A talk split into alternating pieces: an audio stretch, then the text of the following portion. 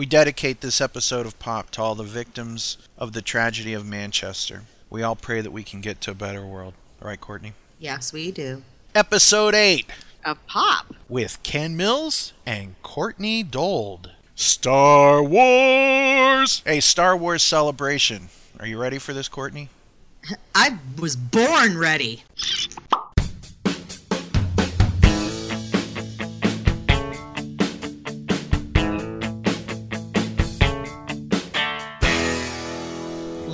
I was born like right before the first Star Wars came out. Really? Because Yeah. that was actually on my birthday back in 1977. On May 25th, 1977. Star Wars, nothing but Star Wars. and it changed our culture from then on. Who knew how big of an impact it would be? Mm-hmm.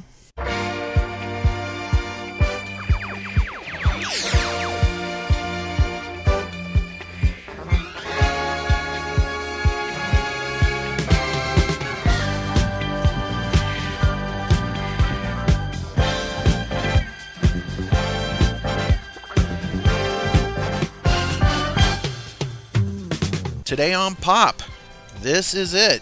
The Star Wars special. If you're going to listen to one Star Wars related podcast, by gum, why don't you listen to this one too? Yeah, what he said. Courtney, it's good to see you again. It's good to be back. Mhm. Nice. Yeah, absolutely. So it's always good to pop in with you.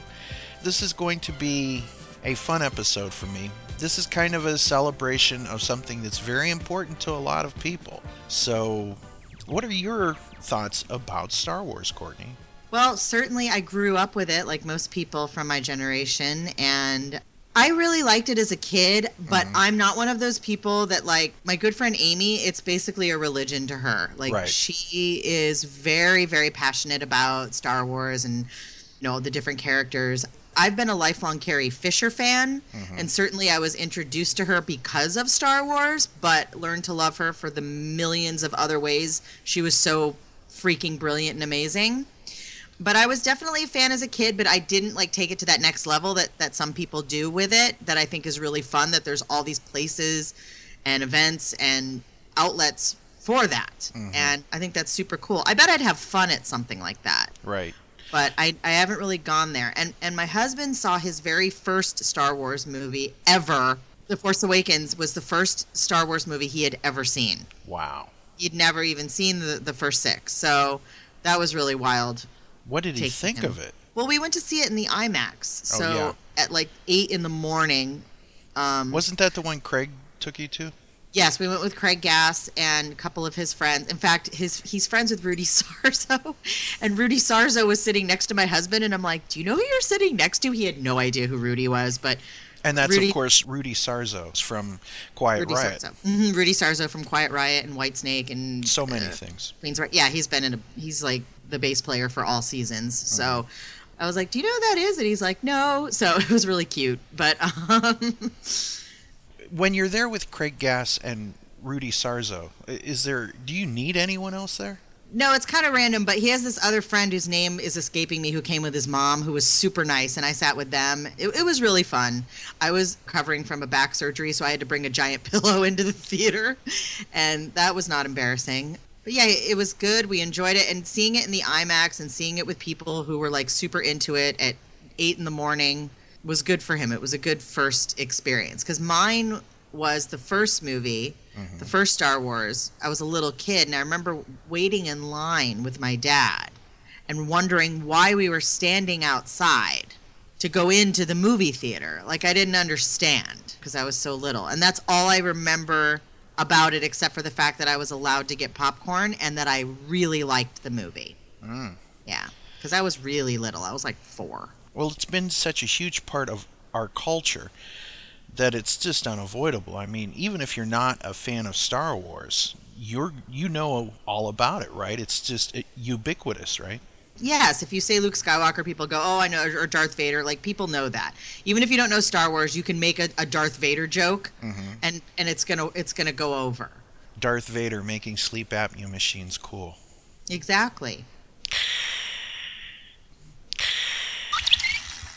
Today on the show, I'm going to be joined by two friends of mine, and you you know both of them through this podcasting game, Matt Porter and Gary Schaller, both of the Kiss Room and the Podkist. And Very cool. yeah, these guys are super huge Star Wars fans. And see, I'm you know, there's that there's that huge cultural battle that seems to exist for some people, Star Trek versus Star Wars, right? And you know I'm a huge Star Trek fan. I know. But I've always appreciated Star Wars. And Right. hearing the love that these two guys have for this franchise film and this way of life, it's just fantastic. So I want you all to stick around and listen to that. It's just the three of us geeking out about everything from culture to the music, the movies, everything about Star Wars. But first, we are joined by the folks from Palette Swap Ninja. Those are the folks who do that incredibly cool mashup between the Beatles Sgt. Peppers and Star Wars, the original film. oh, it's great. And you can get it for free, and all you have to do is, is go to the website, paletteswapninja.com, and there will be links, and you can get the entire album.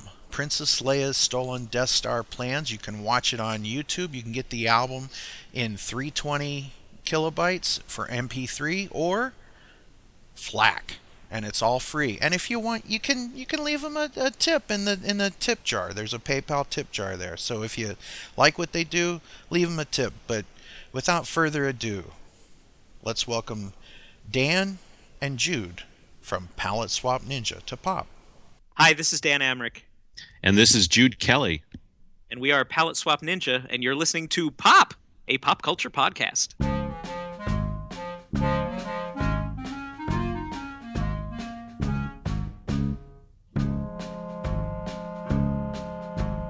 Now that we've hidden under the floor, what do we do now? Maybe we could overtake the scanning crew, dress up like some stormtroopers too. Check the computer, Leia is here. We should set her free. Despite Han's objection, let's head to detention. AA 23. And joining us on Pop, our pop culture podcast, is Palette Swap Ninja. They have taken the internets by storm. They have merged two wonderful, beautiful things together the Beatles, Sgt. Pepper's, and Star Wars, and you've managed to make it Princess Leia's Stolen Death Star Plans. And today, joining me here is Dan Amrich Hey, that's me. and Jude Kelly. Hey, that's me over here. thank you for coming on Pop today. Uh, I'll tell you, I absolutely love what you're doing. Thank you. This is fantastic. As a complete self realized Beatle nerd, I'm telling you, I really am digging this. And it, it's right at a great time for fans of the Beatles because. And Star Wars because we we're here at the 40th anniversary of Star Wars, and, the, and we've got the new Sergeant Pepper box set coming out. So it's it's like two worlds coming together. Well, gentlemen, tell us a little bit about yourself. Exactly where did the name Palette Swap Ninja come from, and what's that all about? Jude and I were both in an 80s cover band in the Bay Area for a long time, and we used to commute from rehearsal every week back home. He would give me a, a lift home, and there it was a long way from the cheap rehearsal space to where we actually lived. So we got in various conversations. Jude and I are both uh, big video gamers. I used to work for Video Game Magazine, and Jude restores arcade games in his spare time we got to talking about what if we did like a side project that was mostly about video game songs and if we were just going to do video game songs what would be the nerdy in joke that only gamers would understand and we hit on for whatever reason this made us giggle palette swap ninja which is a, uh, a reference to mortal kombat uh, the, the ninjas have different colors they're you know scorpion is yellow and sub zero is blue but it was really just one actor that they videotaped and then swapped the color palette to change characters. So we just thought like if you know what a palette swap ninja is, then you're a hardcore gamer. Like that was, that was the most elite funny thing that we could think of. So that's kind of of course then, you know, the name stuck and uh, when we decided to actually pursue doing some goofy video game songs, that's what we had to call it. And for people who haven't caught on to it, I'm going to say that you guys do sort of a Weird Al Yankovic in the world of video games. Is that safe to say? Yeah, we uh, well, we kind of started off a lot more into the video game end of the spectrum, and, and lately we've been going towards more sort of the, the geeky end of the spectrum. So we're we're kind of straddling straddling that region of the bandwidth, I guess. Swimming into pop culture ever so deeply. But being compared to Weird Al is, is, is certainly flattering. You know, I don't think we would be doing any of this without without you know him sort of leading the way. Absolutely. The man, seriously, is an amazing talent. So, how did this come to be? The merging of two universes Star Wars, the Beatles, Sgt. Peppers. How did this happen? Well, the timing is very convenient, but it didn't start out all that convenient. Jude and I had done 10 or 11 songs together, uh, you know, video game parody stuff about Halo and Viva Pinata and classic arcade games and things like that. And we had the most fun making the songs that told narratives. We really liked telling stories and putting little characters in these in these songs, and so did the audience. So we decided what if we did something larger? You know, like what's the parody equivalent of like a concept album? And uh, we played around with trying to combine the Who's Tommy with a documentary about professional Donkey Kong players, and it just I know, yeah, it, and it doesn't work. I can tell you after trying to make it work for a long time, it doesn't work. And my wife, Katrin, uh, was. Uh, we were talking about it a little bit, maybe about after a year or so of thinking, what do we do and does this work? And I admitted this doesn't work. She goes, You guys are trying too hard on the wrong idea. You got to pick two things, put them together that, that, that they got to both be things that people really feel passionately about and really love. Like, I don't know, Sergeant Pepper and Star Wars. And she didn't mean literally to put those two things together, but Jude and I kind of realized, oh my God, we're both enormous Beatles fans, we're both enormous Star Wars fans. We actually have the fan experience to do those specific things. So we uh, we sat down right then for lunch, and we came out with the basic structure of the project, and then just said, okay, let's let's see if it works. And uh, you know that was the next trick was to get the lyrics together to see if it was going to be worth propping up an entire album to to make it work. Well, why don't we play some of this right now? Yeah, sure. Yeah, so uh, so what we have is you know the title track of the album, Sergeant, which was originally Sergeant Pepper's Lonely Hearts Club Band, has become Princess Leia's Stolen Death Star plans. It basically uh, describes Princess Leia trying to get away from this Darth Vader Star Destroyer in our parody version, and then her ship gets captured, and uh, essentially Darth Ringo shows up for the second song, uh, and, and that's actually me on vocals uh, Ah. for, for that song. Uh, it's the only part of the album that I sing on, and uh, and he's singing about that you're going to die with illicit help from your friends. So that's with illicit help from your friends. Well, let's take it away. Let's join the theater and watch the credits start. Let's take it away.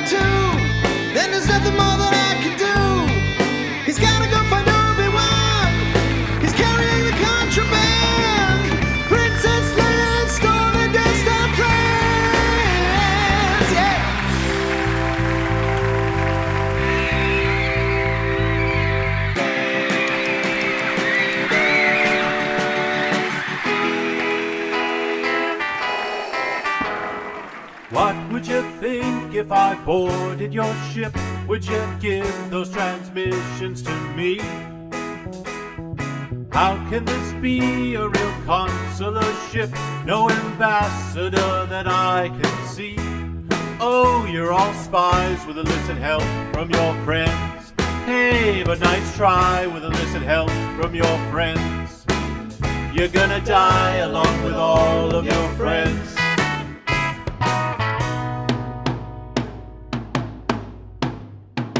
What did you do with those plans you were sent? I'm a diplomat from Alderaan. You're not on a merciful mission this time. But I'm hoping you'll believe I am. No, cause you lie with illicit help from your friends. Mm, you're a spy with illicit help from your friends. You're gonna die along with all of your friends.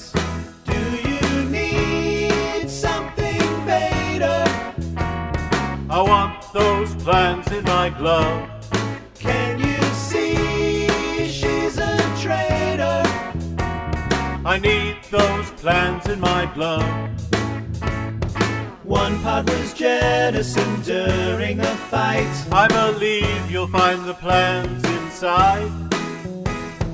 We'll bring the passengers all that we find. And you know that I want them alive. Oh, you're a spy with illicit help from your friends. Mm, and you lie with illicit help from your friends. Oh, you're gonna die with illicit help from your friends. Do you need something, Vader? I want those plans in my glove. Can you see she's a traitor? I need those plans in my glove. Oh, you're a spy with illicit help from your friends. And they lie with illicit help from their friends. Mm, gonna die with illicit help from your friends. Yes, they're all spies with illicit help from their friends, with illicit help from their friends.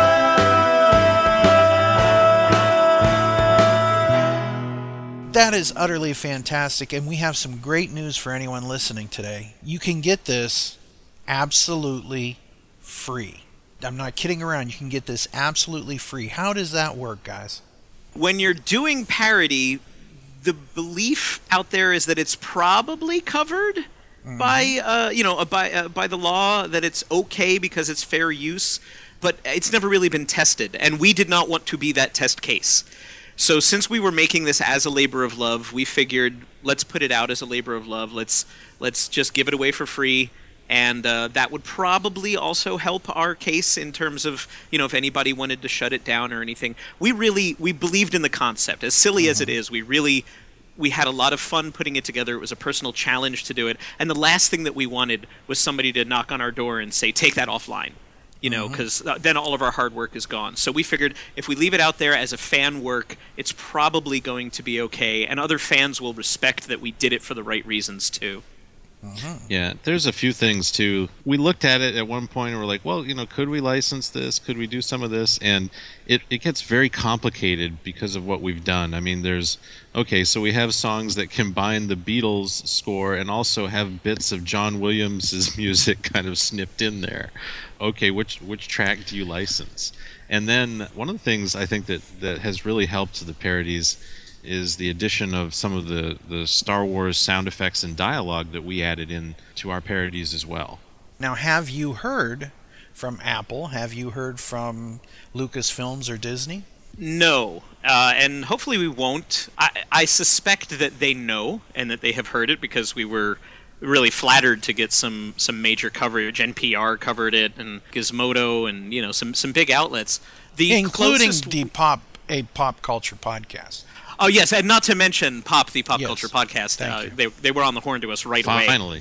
Yeah. Uh, but we were waiting the, uh, for them. we haven't gotten any official endorsement, but we also haven't gotten any official uh, wrist slapping. The closest we've gotten to somebody from that world, either world, acknowledging that it exists was we got an extremely awesome tweet from Mark Hamill, who said, "Ingenious, I'm going to have to have somebody help me put my pick my jaw up off the floor." And we know that Mark Hamill is a really big Beatles fan, so Yes. hopefully he's one of the people who can appreciate both sides of it equally. I, he knows a thing or two about Star Wars, but he's an enormous Beatles fan, so that meant the world to us because obviously we grew up, you know, loving the Star Wars films, and Mark Hamill's an enormous part of that. So. Absolutely. And we also do a Monkees podcast, and Mark Hamill is also a huge Monkees fan. Yes, I'm also a huge Monkees fan. Oh, I grew wow. up. I grew up on the Monkees. I, I will go to the mat saying that Headquarters is their best album, and but I still have a soft spot for Pisces Aquarius Jones. So Well- that's you know that's me. Well, maybe I'll have to encourage you to do the Empire Strikes Back with headquarters. That that see that would be appropriate. That would be the album I would want to do. Of course, we would run into the same problem where it would take us five years, and uh, it would be incredibly difficult to do. But other than that, it's a great idea. I love it, Ken. We, we I want to kind of unpack this a little bit for people because you've made an album cover and you have it in MP3 and you also have it in FLAC. Yep. And it's also a series of videos that you can watch for free on YouTube. This is amazing. It is it is a multimedia push. When you go to the website, and what is the name of the website, gentlemen? It's Uh, it is- paletteswapninja.com. PaletteswapNinja.com. Of course, we'll put links in the show notes, but when you go there, it's really well laid out, and there's so much that you can do. And you can also encourage the folks and spread the word and let other people know where you got it from. And that's really all you ask for, right? Yeah, I mean, we we don't really the currency online is credit, right? Like uh, for all the jokes that people say, you're working for exposure. Uh, you know, that was really all we wanted is just people to, if they connected with it, to say, "Cool, I liked that." We both have day jobs. This is not our main thing. We do this for fun on the side. If you like it and uh, you want to share it with other people, yeah, just just passing along either of the URLs, uh, paletteswapninja.com, or if you just want to go straight to the videos on YouTube, which my wife created painstakingly, which it is you know film footage for the entire album in order. Uh, that's bit.ly slash Star Wars Beatles, all lowercase. Uh, she was adamant that she wanted to have videos for everything because she realized people don't trade funny songs around online anymore. You just go and say, check out this hilarious YouTube video. So we knew that's where we needed to be, and she made sure that we were. She was right. You have a very smart wife, sir. I have an. She also created the album cover and the CD booklet that comes with the free download. If you want to print that out, it's got all the lyrics in it. Anything that wasn't the album, the music itself was her, and she did hand claps on uh, on Getting Better. She, Yeah. yeah. So And uh, I'm credited on the CD as the guy who listened to it. So that's right. Yes, we we made sure every time somebody listens to it that we add their name to the credits as listener because we would be nowhere without the listeners. and viewers on YouTube. But seriously, I, I, I bow before your wife. She really, uh, wow, what great inspiration and very talented because uh, her work is fantastic. Yeah, she put a lot of effort into it, and she had very specific ideas of what she wanted to do. The nicest compliment we heard was that her mom is a big Beatles fan, but not a big Star Wars fan. She watched my wife's version of our album as Star Wars, and she said, "Oh, I finally understand Star Wars now." Well, so that that was kind of the best compliment you could get. Yeah, she's really been able to establish a, a quite a connection for people with the videos. I mean, a lot of people are saying like, "Oh, this feels like you know I did when I watched Star Wars for the first time," and uh, and and we've also heard of a lot of people watching her videos and and getting emotional about you know some of the tracks, and and that's really been very interesting to kind of follow. Yeah, not all of the tracks are played for laughs. There are a few Right. sort of emotional moments because the story suggested that they be emotional moments. And I, I think both Jude and I have both been surprised to see people say, "Oh my goodness, I'm tearing up and I'm watching YouTube. What is going on?" I'm like, Yeah. "We don't know what is going on." Yeah, that's not. We uh, we're really obviously happy that people have connected with it, but people did connect with it a little deeper than I personally expected. Mm-hmm.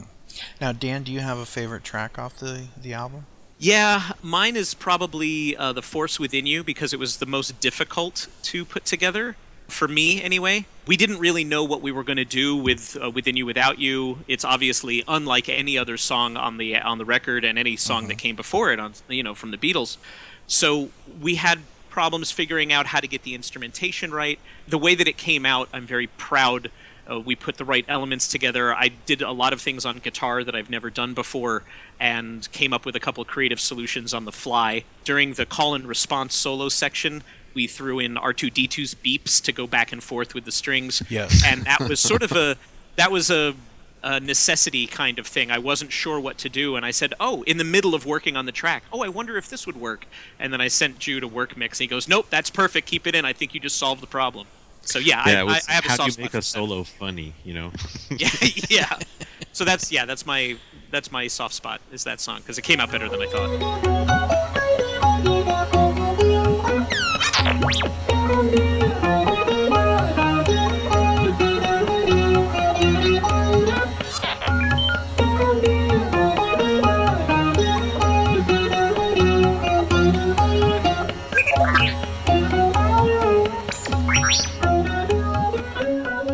Let's check out this mega mix. And what I'm going to do is I'm going to take each track and kind of play the choruses of each one. So I, I, I just want our listeners to know exactly how great this project is. So let's kick it off.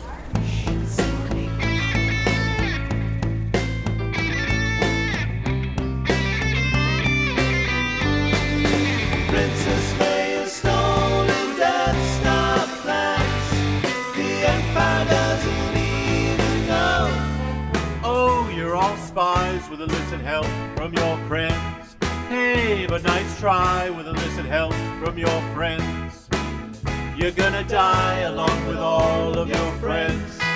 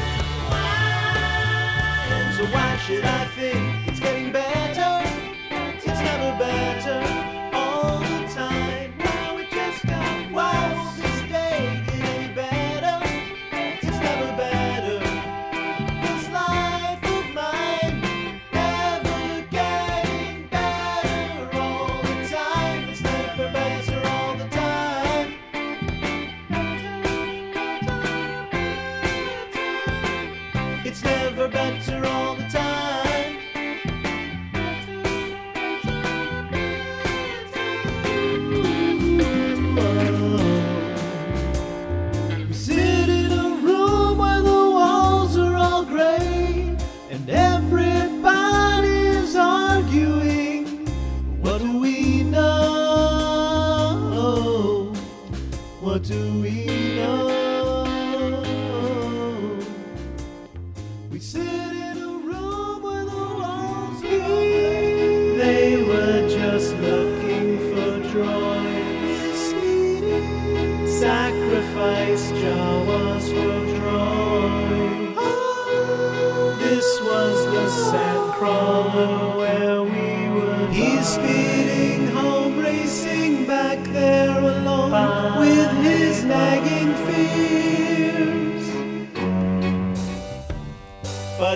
try to do you harm, I'll strike them down, cut off an arm of theirs instead. I guess they've never seen a Jedi or a real lightsaber in this bar. And of course, my power source comes from the Force.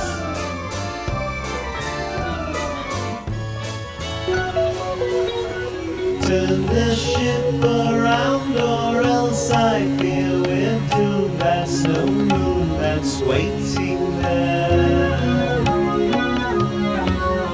Look, the time will come, perhaps when I am gone. The force will flow within you and without you. They won't be expecting what's happening next in A23.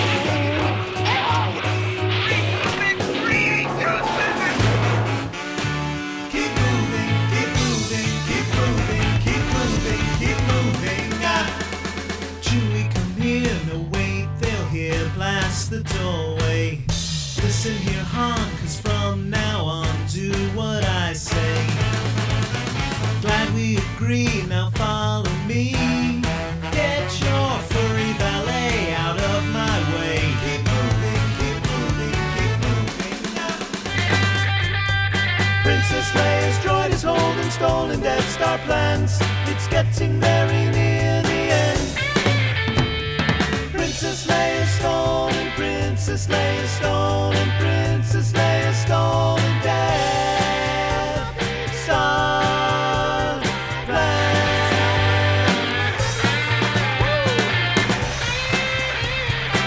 Five, I'm going in.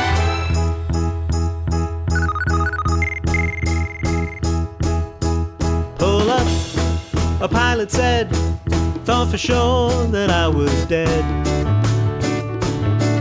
Got a little cooked, but I'm okay. And R2, hey, just see what you can do.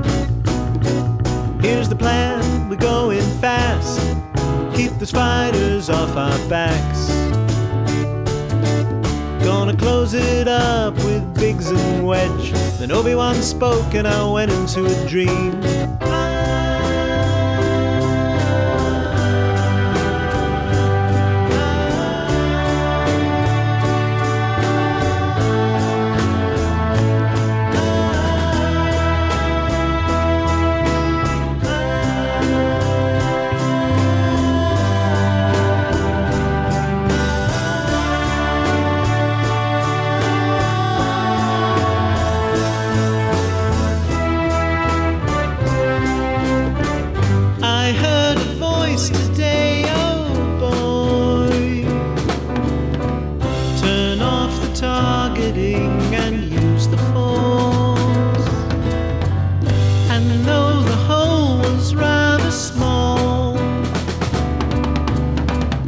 Ben's teachings I recall. My torpedo finds a target and I wait for it to fall.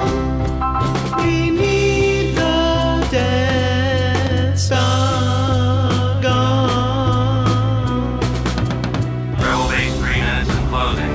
Stabilize your rear deflectors. Watch for enemy fighters. Watch it, you've got one on your tail. Check. I can hold it. Pull up. No, I'm all right.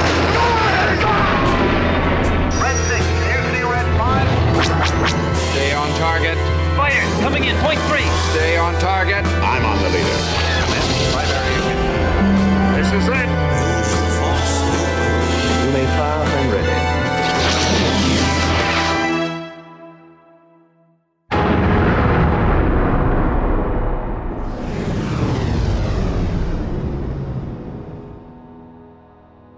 Wonderful. Thank you for Yeah, doing it because it, it's the kind of thing that people go, "Oh, that's cute," and then if they get to actually hear a little bit of every track, they go, "Oh my God, these guys are crazy! They did everything." You know, so I think it helps sell the the sort of concept for people if they can hear a sampler. Well, I'll tell you, it, it blew me away.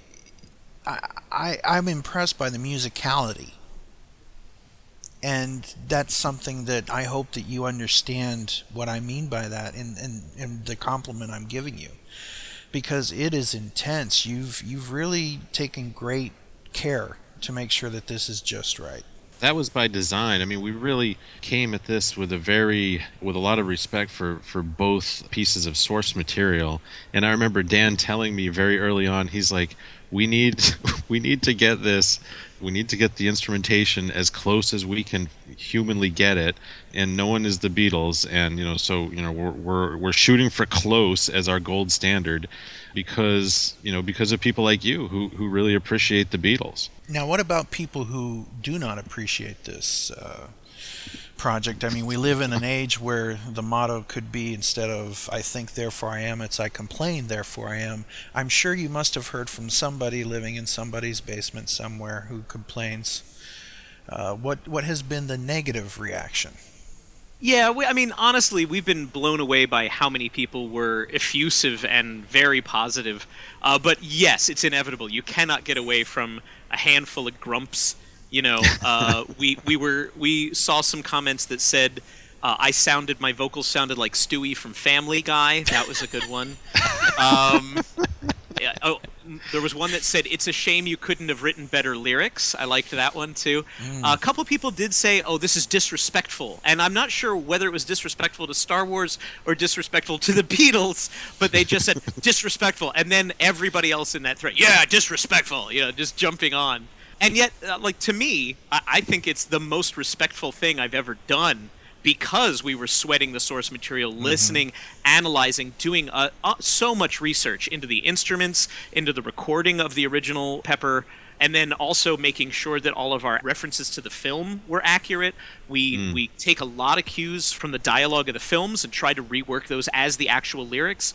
Uh, and you know, people are still nitpicking, but they're they're on the lower end. But yeah, it, it does sort of make you throw up your hands and go, you can't even give away something for free, you know, without somebody saying I want a refund, you know. You can you, you, just know that the comic book guys out there worst parody of Sergeant Pepper's and Oh. Star Wars together.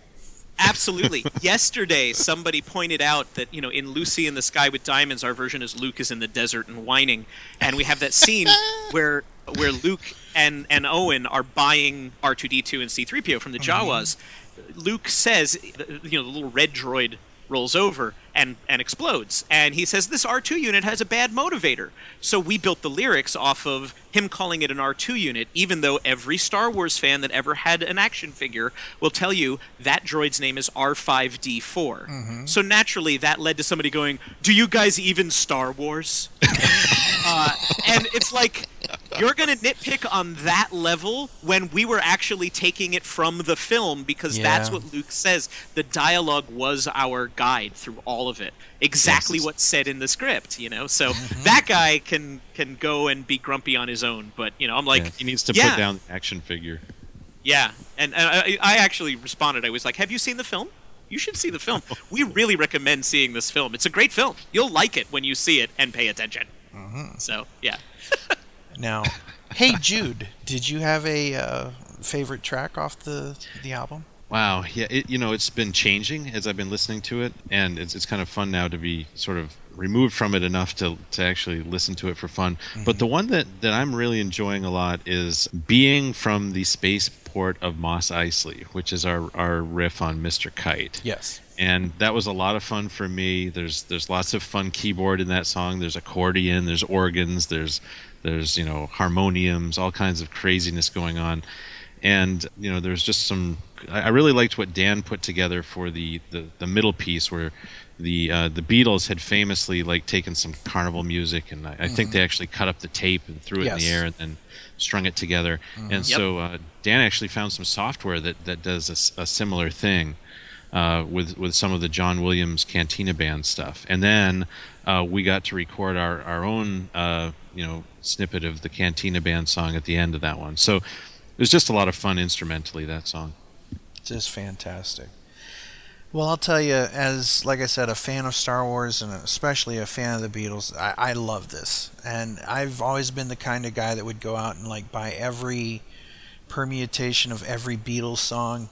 I would, uh, you know, it didn't matter who covered it. It could have been Frank Sinatra or whoever. I would get everything. Cool. And I'm in, I'm including this in my Beatles collection. Oh wow, thank you.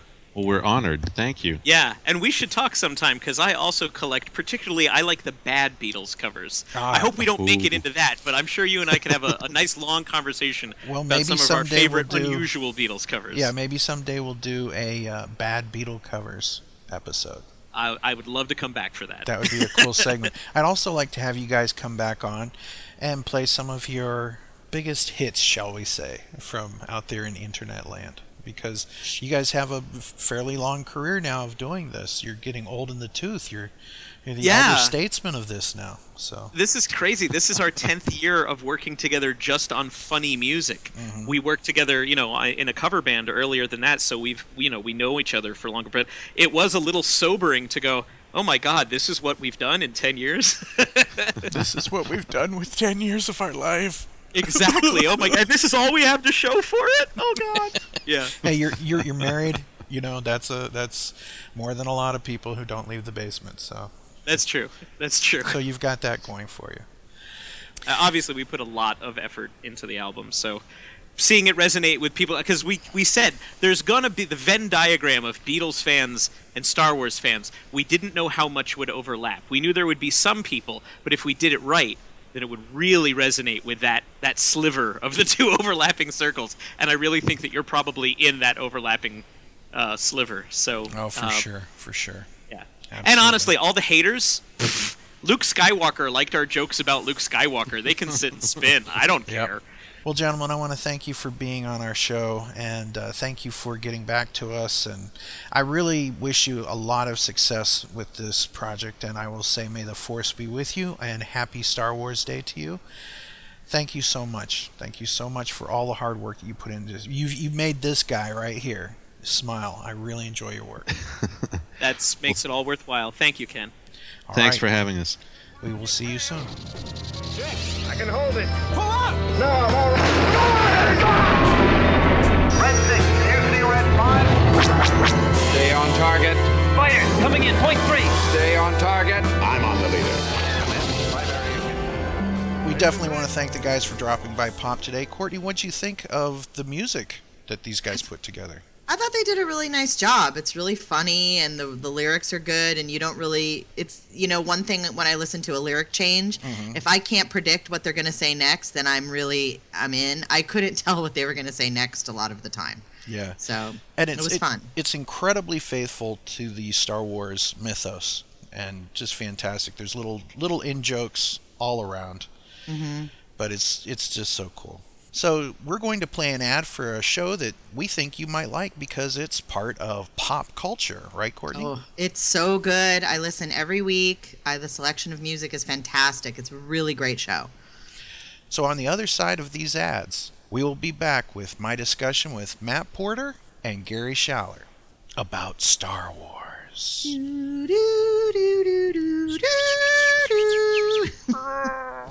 When you want to hear the latest and newest jangle, hooky, melodic rock and roll, along with classic power pop music, you can always dial in to Ritz Records Podcast, available now on iTunes. Subscribe today. Ladies and gentlemen, boys and girls. Hello, Skywalkers. Are you looking for a fun filled Star Wars and Disney podcast? Well, if you answered yes, then join me, Richard Woloski, and my sweetie wife Sarah on Skywalking, Through Neverland. We are the family friendly Star Wars and Disney podcast that brings you entertaining stories from creators and fans. You can hear us every week. We are Skywalking Through Neverland wherever podcasts are played and at skywalkingthroughneverland.com. We look forward to having you in our Skywalker family. And always remember never land on Alderaan. Hello. Is this uh, Matthew Porter? What's happening, pal?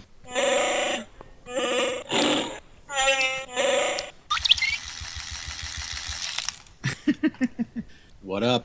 What up? What up? Star Wars. I've wanted to do this. This is kind of like a love letter to you guys. Oh, me. man. Okay. Uh, Theodore Evelyn Mosby. Have you guys someone- have you guys seen this movie? What is it? Star Wars. Yeah. Yeah, Stars War. I've seen Yeah, Stars, Stars War. Yeah, yeah, a few times. Yeah, here Alrighty. and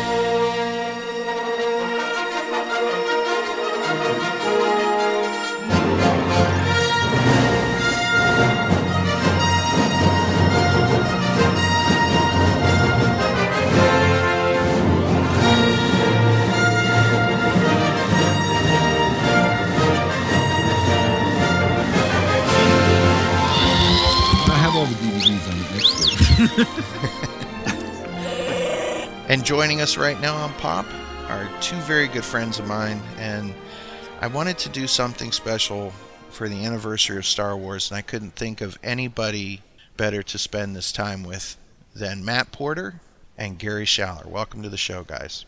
Oh, it's, it's such a pleasure. Man. Matt Porter, you're the Wookie. You have your show, The Kiss Room, that we do, and uh, we always often say that it's play hooky with a Wookie. So uh, it's it's something that you're kind of identified with. And Gary, since I've known you, there are two things that we love in common, and that's Kiss and Star Wars. And I know, I know, I know you're going to say canned spam and Little Right. Debbie Three. snack cakes, but Three things we have in common. Ah, Yeah. ah. but since I've known both of you, your love of Star Wars has been something that's always been strong with this one, if you will. Mhm. And Gary, I'd like to ask you, how did you get bit by the bug of Star Wars? Where did it start for you? How did it happen? Well, first, I, I, here, I want I want to just. My, here's my ringtone. Hang on a second. Let me see if I can get it going here. I can't talk about Star Wars without talking about my dad. Okay. And uh, my dad was 30 when Star Wars came out, and I was one. Mm-hmm. And so the story goes that I uh, that you know it was still in theaters by the time I was about one and a half, two years old because it stayed in theaters forever. Mm-hmm. And so I, w- I was running a high fever. I was sick uh, one day, and my dad came home from work with the little die-cast X-wing fighter, and I still have it in my bedroom. It's missing a wing. It's missing the cockpit. The pilot has no head, and this was the small die-cast Kenner X-wing fighter. And he said that I just lit up Mm-hmm.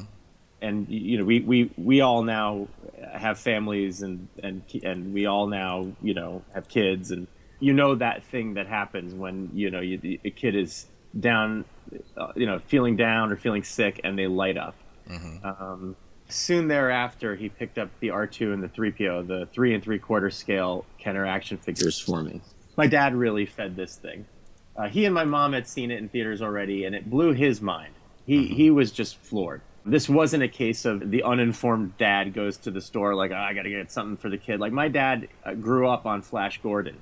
He grew up on science fiction and fantasy and um, and comics. So I, I I grew up knowing who Jack Kirby was and Buster Crabbe, and so for him he was he was like cultivating something in me. And um, when I was two years old, my parents took me to see Star Wars. I'd been to theaters before, but never sat through a movie. I, I didn't. I had a two-year-old's patience. I couldn't. Right. But I stood on my seat, gripping the back of the chair in front of me, for the two plus hours of Star Wars. Anytime my parents tried to talk to me, said like, you know, how do you like it? What do you think? I would just say shh, and I was forever transformed. Hmm. Matt Porter, your story. You know what? First of all, I'm thrilled to be on Pop. I love the show, and you know, usually we're talking about Kiss, but it's fun. I mean, when you think about this, you know, when you said let's talk about Star Wars, and I thought, wow, for the show about pop culture, I almost can't think of something like. I mean, it, it took me back in my mind to that time in the early '70s because you figure. And I started thinking about like when I was a kid, like you figure like 1974, like you know you start to discover like Planet of the Apes, mm-hmm. and you know, and then we had like you know, obviously like George Reeves Superman and Adam West Batman and and Lynda Carter as Wonder Woman, and there was professional wrestling and Super Friends and cartoons, and we would be outside playing baseball, and there's comic books, and I mean, summer of '76, discovering Kiss, and then summer of 77 and i really never will forget like seeing the commercial for this and turning to my dad and saying like like what is that? Like you uh-huh. know and i and there's so many images from that commercial. Oddly enough the one where the the escape pod leaves like like i remember that being burned into my mind and where the where the x-wings are coming across and you see like there's certain shots. And I remember turning, and I, right in the front room of our house, turning and like, just like, what did I just see? That commercial. Mm-hmm. And then when we had the chance to see it, was we all loaded into our blue Ford van, mm-hmm. and we went to the drive-in. And the first oh. time I saw Star Wars was at the drive-in. How old were you, Matt? So 1977, I'm nine years old Wow, great. and you know it really my mom always said she says i don't think you blinked once. I mean it's funny the way you describe that gary like you know just kind of shh, you know. My mom said i don't think you blinked one time. She said you were like like transfixed on the screen and and i mean i can remember that like it was yesterday and it's funny that drive-in doesn't even exist anymore. It was right down the end of uh, 309 in montgomeryville if anybody knows that area but the uh, just kind of being blown away by it. And I mean, really, it almost for me, it's one of those things where I always kind of joke, but I think by 1977, we kind of had everything that we would need in life between Kiss and Star Wars. And, you know, you had Curt Swan drawing Superman. I mean, it was just like, I mean, really, outside of that, put that Lynda Carter poster on the wall, and really, how much farther do you need to go? you know, it's just.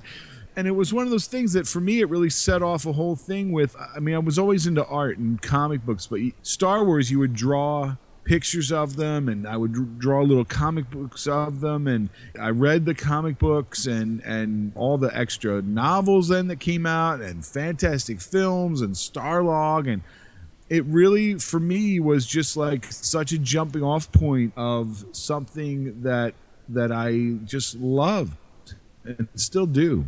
Yeah. What about you, Ken?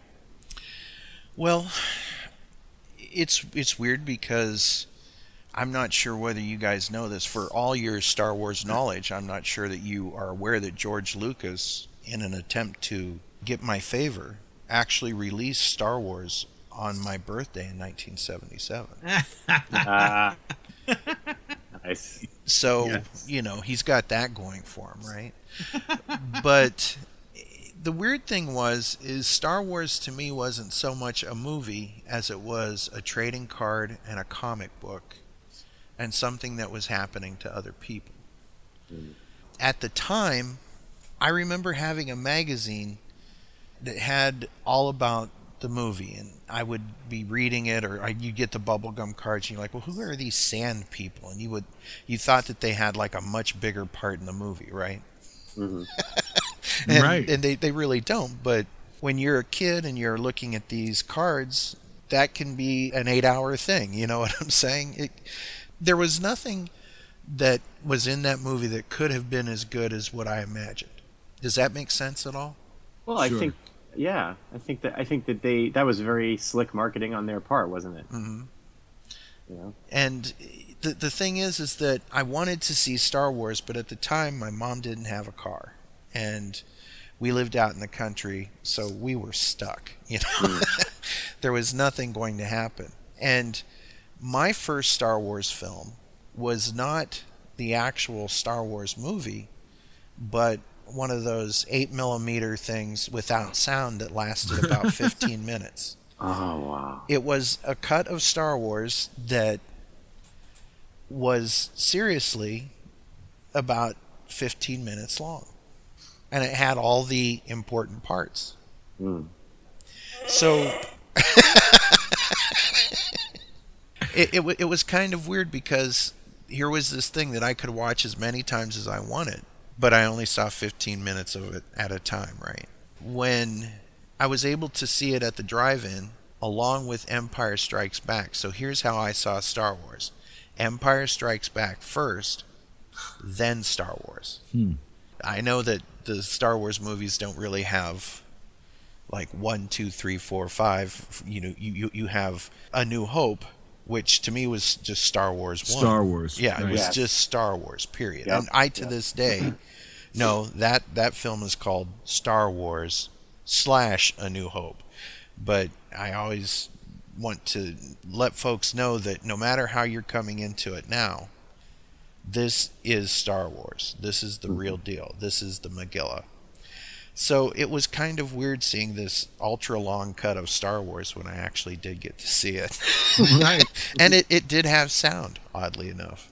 Yeah, and it was more than 15 minutes long, wasn't it? Yeah, yeah.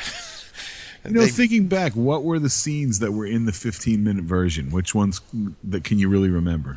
I'm so Uh, glad you asked. I was sitting here editing myself, being like, "Don't, don't do it." you you saw Luke on the planet. You saw Luke meeting Obi Wan. You saw uh, Han, Right.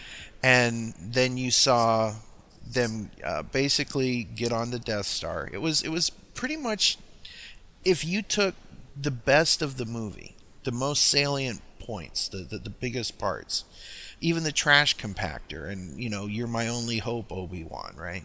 All that stuff was there, but just truncated Mm. to the Mm. blowing up of the Death Star.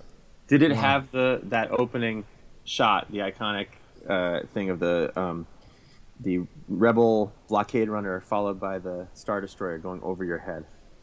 Yeah, but it seemed to go a lot faster. Uh, well, without that music. Yeah, exactly.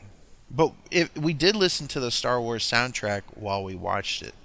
Mm. So That's it pretty, was a It's a pretty weird magical in a way. Yeah, it is. It's but it's almost like trying to explain to somebody how talkies were in, in that same respect because I seriously wanted to be part of Star Wars. Mm. But here's here's my bone of contention was as Matt mentioned earlier, we had everything from Jaws to Star Wars to whatever, and there was this show called Star Trek that I was really into. And one kid said, Star Trek sucks. Star Wars is better. Mm-hmm. And that was the first time I realized the unholy war that would follow me throughout the rest of my entire life. God, so dumb. it is. It's incredibly dumb. Really, the only thing they have in common are really cool characters, and the fact that they have Star in the beginning. That's it. You know, so this this universe ain't big enough for the both of us. I guess that's that's the way some people think. That is the most illogical attitude. It's never been much of a problem to me. I've always looked at Star Wars fans and kind of been happy for you guys. And I consider myself a Star Wars fan. I own every version of the film, right? And I recently watched Rogue One, and that was very good. Kind of a downer film, but we won't spoil it for anyone. But that it kind of takes the the direction of Empire Strikes Back, right? Because you have like Star Wars where there's this New Hope, and then there's Empire Strikes Back where it's kind of a down ending. But Mhm. it, but to me that made that movie, right? Yeah, it had to have that ending. Yeah, I have to put in a I have to put in like a plug here, a little free publicity for for somebody else. Okay. But if, if you haven't already, the, the two of you and then anyone listening should check out the website called Plaid Stallions. It's an amazing nostalgic website for everything that we're talking about and more, and just anything and everything 70s pop culture, early 80s pop culture. They also have a great podcast called Pod Stallions, uh, and they talk about all of this. They talk about the like the pre Star Wars world. It's not a Star Wars podcast. It's it's Mhm. just it's everything. They talk about the world pre Star Wars. They talk about seeing Empire. One of the co-hosts talks about wh- what a letdown for him uh, Empire was because there was that tonal shift from swashbuckling to everybody gets their ass kicked. but but it's a great podcast, really fun, good natured. Love Pod Stallions, great show. Yeah. Well, we we want to encourage folks to check that out as well. Well, you know what's interesting, even with that, like you talk about, like their website. I think really, it's as a kid that was the thing with Star Wars was everywhere. Like you know, you were if you were like they put a lot of uh, the old like catalog pages and stuff up on on their website. You know, and you remember you would flip open the newspaper and there would be like like I'm sure you guys remember what you walking through the store and you'd see like Star Wars T-shirts and mm-hmm. iron-ons and like you were talking about the cards. Like you know, you go get the cards. And I think that's one of the things that I was going to say was the fact that at the time, especially 77, 78, Star Wars really was everywhere. Everywhere you looked, every store had something Star Wars in it because they were all trying to cash in on that. On Plaid Stallions, they'll often put like Sears catalog pages. Be the coolest kid in the town with your Star Wars shirt. You know, it's like, uh, and I think that's one of the things that I really think about at the time was that it just seemed to be everywhere. And and I think really also I think what's interesting on this, especially on on the pop culture podcast, is the idea of you know there was no home video there was no youtube there was no internet and i think if you if you at the time you know you didn't get to see it a hundred times right away. You had to go back to the theater a bunch of times to see it and you know you had people going back dozens of times to the theater. It was just a different experience you know now you like rogue one's a good example. You figure that came out and it's already you know it's all it just came out on dvd and you didn't really have to wait very long. Mm-hmm.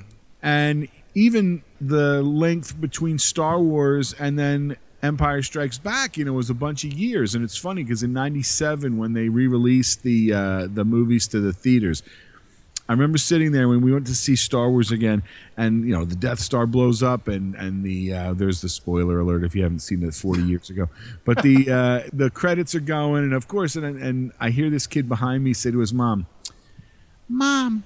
What do they do in the next one? and and we were laughing, and I said to my wife, I said, you know, we had to wait like three years to find that out, and you know, here he was going to wait a week, and they were going to put the next one in the theater. And I just, I remember I, as we were, you know, as I was thinking about that we would talk about this, I think it also really for everything that you're doing on the pop culture podcast is it really is a, a huge just difference in the way that we see things now you know and like you said i mean you had the trading cards and you had these pictures like think about like the one i always think about is that one with the dewback and there's that stormtrooper and you go that's way way way in the back of that one shot and it wasn't until they did the uh you know Special too many editions, yeah. special effects uh, versions of it that we saw one really do anything other than just kind of sit there but in your mind you thought well man that's the coolest thing ever like any movie you'd be happy to have that would be the coolest thing in their movie let alone that's hidden way in the back Well, and Kenner Kenner had something to do with that too, right? I mean, Kenner Toys, geniuses at Kenner Toys, put out you know so many backgroundy characters and and vehicles and and they put out a dewback, right? Just like you're saying, you know, you have the trading card with a dewback on it. You have that that that wonderful glossy section of glossy photos that are in the novelization, right? This like hardcover light blue novelization that has that gave us so much that's tantalizing. Like at the beginning, there's that they put a quote from the Journal of the Whills. What's the Journal of the Whills? Right. You know, right? And so there's that picture of the guy on the dewback, and really close up, you, you could you could feel the scales on the dewback's skin. And they gave you a freaking dewback toy to, to pop your stor- stormtrooper in, right? Th- that's how they got us, you know. And it was wonderful. Well, I think that's actually one of the interesting things too is the fact that it at the time it seemed like the universe was so rich. Like, you know, when you looked at it, even the background characters were super interesting and you know, you could as a kid especially, I mean, you had the, then the comic books and things like that. You know, all these other characters had a life outside of what this movie was. You know what I mean? And I think that Yeah. was part of the fun was really kind of imagining. I, I mean, really, it's not a huge spoiler, but even like in Rogue One, where they have you know a couple of the characters from A New Hope that make like little appearances. We and right away, I mean, as a geek, you know, you're totally popping. You know, obviously some of the major ones that I mean, I, I, look if you haven't seen Rogue One, I'm not going to tell you what they are, but there's some some unbelievable kind of appearances by by characters from Star Wars, the original, mm-hmm. in Rogue One. Right. And the way that the two movies lock together is is just I think amazing. And you know, but really kind of take me back to that idea of a kid in 1977 or 1978, you know, you had that one movie but it was so filled with your own imagination. And i think that's where i try and live with it is in my mind always thinking about how much i liked it when i first saw it. I mean because you know you figure over the years like i'll even say by the time they got to return of the jedi return of the jedi was not maybe exactly what i wanted. And then obviously we could have a whole talk about episodes one two and three and how man that's really not maybe what we wanted. But like, think about like Star Wars Holiday Special. You know, we could go on a whole story about that. you know, it's like the um, Star Wars meets the Phantom of the Park. you know exactly. I mean, it's just like it's one of those things where like to me, I think of so many things in my life that were you know that were the excitement of of doing things around Star Wars, and I mean, really, Star Wars and Kiss are probably the two most like things that I've stayed so interested in, you know, all this time. And I mean, when you think about that, like I, I do joke, but I mean, by the end of the '70s, we really had everything we needed. Yeah, and the world the world experienced it together. I the- what you're saying brought up a, a memory uh, that's so fresh in my head. For me, growing up, Star Wars allowed a pause in whatever drama might have been going on in our lives. So you know, I. I I had a great childhood, but I had a kind of a tough childhood because I, I have attention deficit disorder, and it made growing up hard in a lot of ways. You know, so it was a real struggle to be in school for me as a kid, and um, and it, it, it's it's still a hard thing to live with. But everything hit pause when, when a Star Wars movie came out. Like my whole family got along real well when when, when Star Wars was at the table, and I remember sitting. The whole world waited those three years between Empire and Jedi. It felt like that. Like like like like Matt, you're saying like the the sky's the limit. We we would fantasize about what was going to happen. Like what's Lando going to do? Are they going to get Han out of carbonite? Are we going to finally uh, have a confrontation with Jabba the Hutt? You know, and so we're sitting in the theater. It's the opening weekend of Return of the Jedi, and we're sitting there waiting to watch it for the very first time. And behind us are these two old ladies, like you'd see out of you know, just like you could picture them. They're like the quintessential two old women. Okay, and one of them turns to the other. It was so great. She says in this voice, "Darth Vader is a robot." like that, that was her commentary, right? Before the movie even starts, right? Darth Vader is a robot. Like she said it with such authority. Um, and I just love the idea that this woman, we couldn't have been more different, she and I, but that she had spent the past, you know, in my mind, she had also spent the past three years uh, trying to figure out what was going to happen after Empire Strikes Back. And I love that about Star Wars. I agree.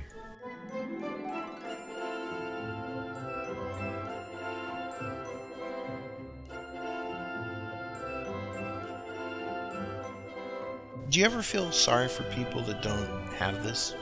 Who don't have Star Wars, or who don't, who don't have that that experience of of uh, waiting, or not knowing, or having the imagination piece.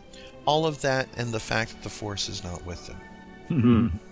I guess I always always try and think about if you're a kid now and like like Star Wars is on cable or you know on you know just during the day like in my mind when when we were younger if Star Wars would have been on TV that would have been like the greatest moment in TV history and like you know what I mean now it's just something that it just shows up on TV like any other movie like in a way like you know Wizard of Oz kind of still seems to get a little of that special treatment. Like it only seems to be on at certain times.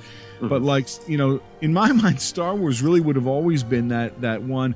But i always think it's like especially special effects wise you know i mean and if you go back and i only really ever watched the one without all the extra special effects because that's my favorite version of it. But like if you're a kid now like do you look at it and go eh you know like i don't know that they would get it because i mean you see so much stuff and i guess that's what i always figure is it was perfect for me in 1977 you know nine year old me that still is pretty much 49 year old me is uh you know i think that's the difference is that it was what like you didn't have 8 billion channels on tv or you know youtube and all these other kind of things. You had that.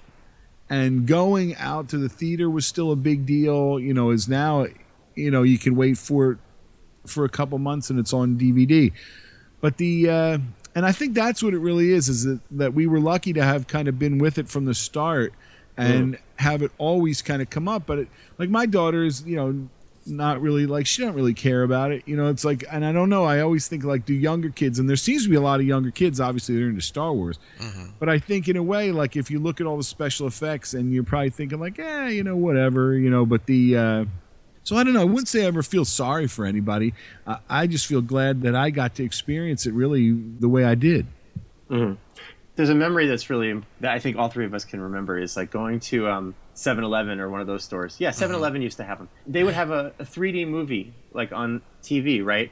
And you could get your 3D glasses at participating 7-Eleven Right. store, right? You buy a Slurpee and you get 3D glasses, right? And then you go home and you watch, oh, I don't know, Zacherley or whomever. And Dr. he would- Shock. yeah, yeah, yeah. Right. That's like a whole other podcast. Like, they, they would test it out. You put your 3D glasses on, and they'd say like, "Is it working?" And they like, you know, poke this, poke you in the face. But that whole thing of everybody, or at least everybody who's who's cool, who's down, right? Everybody is going to go to 7-Eleven because everybody on Friday night's going to park their ass in front of the TV, channel channel 11 or whatever, and and we're going to all have an hour or two in 3D. Mm-hmm. And that thing, right, is is kind of gone. Right? We don't like yes, it's there for like a week when a new Star Wars movie comes out, you know? But that that thing of like having to wait together, right? These these moments. These like shared events. Yes, yeah, yeah. They seem to be disappearing. Yeah. That's true, and I think a lot of that has to do with the fact that we grew up with the communal fireplace of three channels and radio. There Right. wasn't Sirius XM, there wasn't Yep. satellite dish, there wasn't Netflix and Hulu and Bing Bang and Twizzle Bong and all these things that have yet to be named. We had three channels. And whatever was playing at the drive-in or whatever was playing at the, you know, now you can go to a place and see 16 movies We were lucky to have a place that had two. well, you know, but even when you're saying about going to the 7-Eleven, think about all these like Burger King has your Star Wars glasses, and Those you know how many people though. went to go get that, all that kind of stuff. In a way, like Star Wars was able to get itself into almost everything. And I think that's that's something that I think really, when I think back to it, if you'd see something about it in the paper or you saw it in the magazine, or you, and I know you guys could probably relate to this, was when if they would be talking about it on one of the early morning news magazines, and it would mm-hmm. always have one of those straight announcers. So the story of Star Wars, Luke Skywalker, Han Solo, and his crew will be coming back to theaters, and you know, and you, and I have a lot of them recorded with like a cassette, like up to the mm-hmm. to the TV kind of thing. And I don't know, like to me, like when that would come on TV, even it was an event, or if it would, if it would, and I guess in a lot of ways, and we talk about this a lot, but it's the same thing as Kiss. If Kiss was going to come on a TV show, you all had to watch, like it was a big deal. Mm-hmm. And Oh, I think- appointment I just think it is really it is really something interesting when we think about pop culture, the kind of difference, the way that we kind of consume things now than we did. Well, like you know, and I don't look a gift horse in the mouth. Believe me, like I love the fact that I take my phone out of my back pocket and I'm watching A New Hope. Right. You know, like right. that's insane. Okay, but or, or just the fact we, you know, like we were talking about like last month or whatever it was. You know, like Ken goes to see Gene Simmons. We're watching it on our computers. Right, as- exactly. As it's happening. You know, like that's insane. But there is something. It's not. Forget if it's better or worse. There is just something missed and gone about those events. Uh, or like Thanksgiving. Remember, they. I, I always associate Thanksgiving. What do you associate Thanksgiving with when you think about television? I the wonder if it Macy's was the Day same. Parade, you know. Okay, the parade. What else? Are there particular movies that you associate with Thanksgiving? Well, wasn't Wizard of Oz one they would always show at, at Thanksgiving? Wizard of Oz, yes, but I always associate that. Maybe this is a gen- like a slight generation difference, but I always associate Thanksgiving with they would show monster movies. Oh yeah, So yeah, thanks- yeah. Okay, like King Kong and Godzilla movies. Mm-hmm. Okay, so like things like that, or like they used to have the chopsocky movies on Channel Five or whatever on Sundays. Like it would be like Kung Fu Theater for a few hours or whatever. Mm-hmm. Yeah. that's all gone. Yeah. Yeah. And in so I do place- feel a little sad about that, kind of. Yeah, I do. You know, yeah, there's a part of me that's like, well, if you're not down with Star Wars, you're missing something in your life. I guess it's a little like maybe a little a little like pseudo religious in a way, but right. I mostly just feel like there's this thing. My kids do like Star Wars, but there's this thing that they will not know. Just like I won't know Kiss the way you two do because of that that difference of ten years or whatever. Mm-hmm.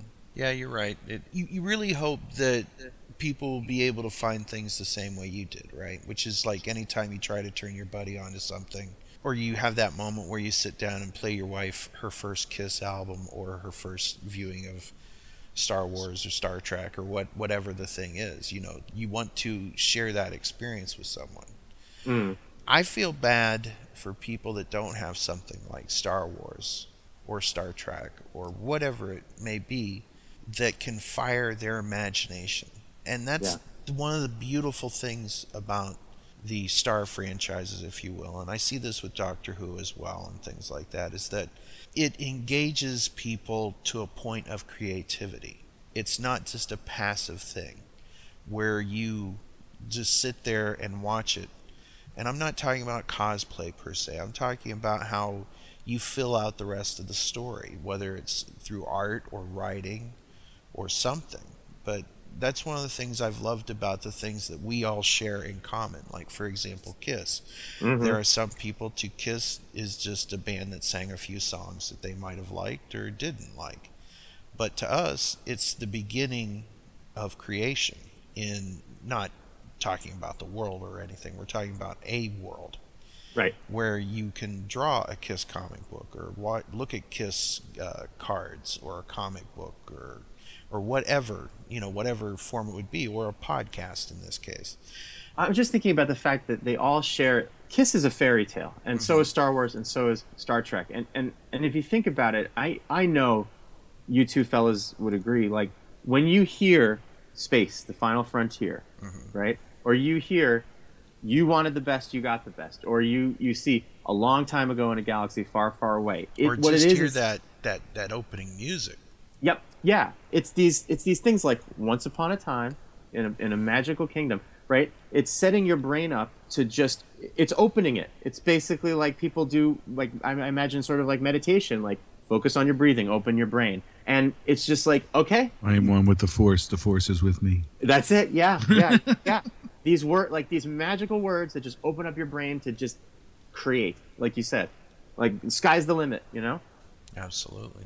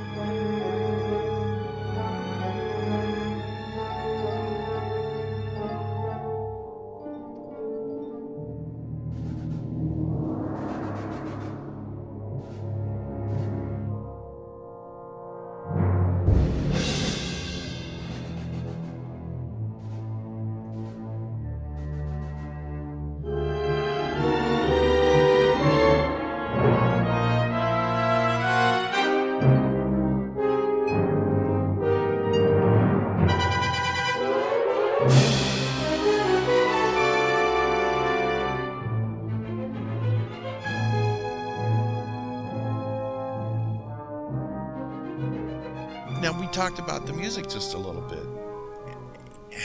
Just imagine Star Wars without that music. Yeah. I cannot even imagine what it would be like. And one of the things that I've been so glad about with the the newer Star Wars, if you will, from the prequels on, that they have maintained that level of quality. Oh yeah. And I think that that is fantastic. I cannot imagine Star Wars without that music. It's Someone- it's, it's someone- impossible. No, somebody said I, I I don't remember which podcast it was on, but someone calls it Star Wars oxygen. Like John Williams' music is the oxygen in a galaxy far, far away, and without it, you can't breathe. Wow. Yeah. What is it about the music that grabs you so much, Matt?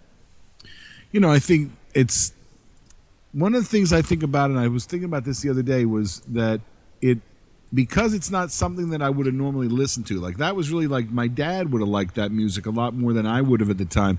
It made it part of Star Wars, and it was part of that Star Wars universe. Like, if you did you see the new um, the Justice League trailer where they're using some kind of rock song and it's all cut to a yeah, rock song? yeah. It's the the Beatles come together, done by some new band. That's I guess that's the point. Is like I don't even know what it was, but you know when I it made me think about like when you think about the original Superman and mm. with the score to that and how it just feels so much more epic and somehow rock music like if Star Wars had a rock music soundtrack how it wouldn't work.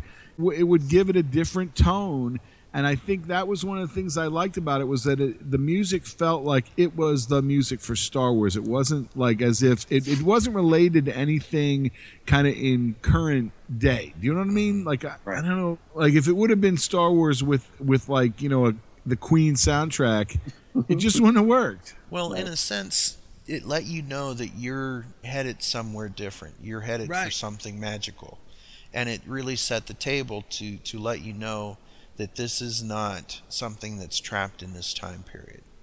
Right. that was a Um, much better way of putting it than how I tried to put it. Guardians of the Galaxy 2 is out in theaters. The soundtrack is a huge part of that film. And it's weird that if you take a look at the, the difference between this and Star Wars, for example, and I'm not setting up a confrontational thing in, in any way, shape, or form, they're both enjoyable. It's strange that That film is basically based on a kid who was raised in the late 70s Mhm. who has this tape recorder with music from that time period and that frames the movie through the main character's mind if you will you're you're basically along his journey Mm-hmm. and my stepson came in and he was like i've got to get that soundtrack and i'm like we have every song on that soundtrack Right, right, right, you right, know right. that that new song by george harrison my sweet lord got it that new song by that by that group cheap trick got that it's Dad, just I have these great new bands for you to listen to. yeah boy have i got something for you I have So- been hooked on a feeling for five decades already. yeah. so it's interesting to see how music is such a powerful thing in both of those films, and they're both space fantasies or space operas, whatever you want to call it.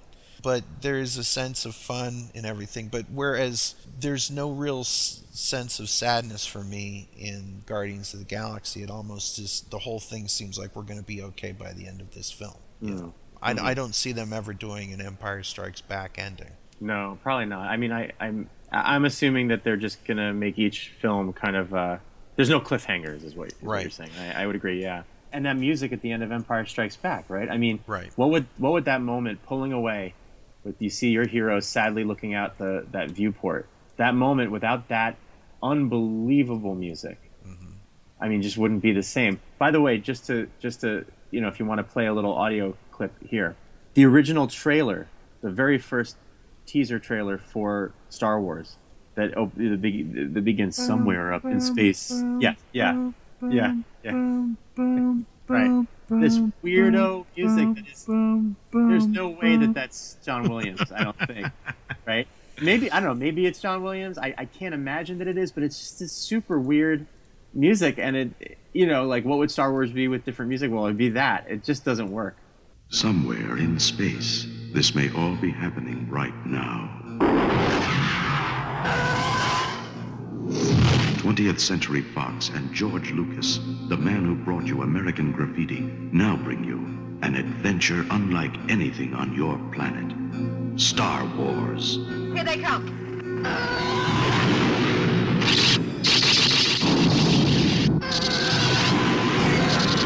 Coming in too fast! The story of a boy, a girl, and a universe.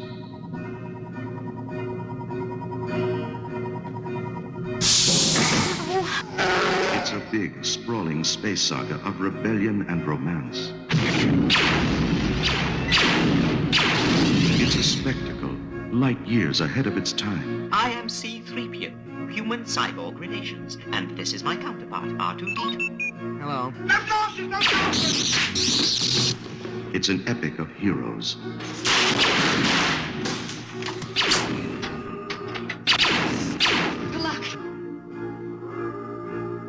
Villains. And aliens from a thousand worlds.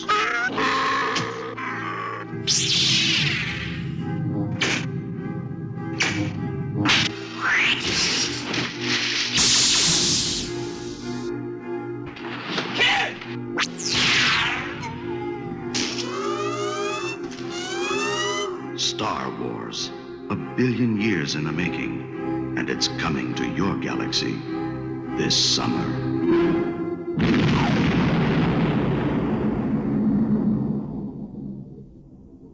But even that, like when you, I think about that, I remember seeing that, and at the time, it feels like there's almost like a sense of dread. Like you really, like you feel this, like oh my gosh, and I think that even adds to it when you watch that one. Like, what is this? Like that's so much of my early memories of that are when you would see those commercials, and that was what. And I said it earlier, but like, what is this? It made you want to just like you couldn't not find out what that was. Right. Mm-hmm. Right. There was something compulsory about all of it, right? Like Matt's saying, like you had to, right? Even even on the back of the action figures, it didn't say like, well, if you're interested, here's these other guys. You could. It said, collect all of them. You know, like, the exclamation point, like go now. These are the droids you're looking for. You're missing Lobot. You know.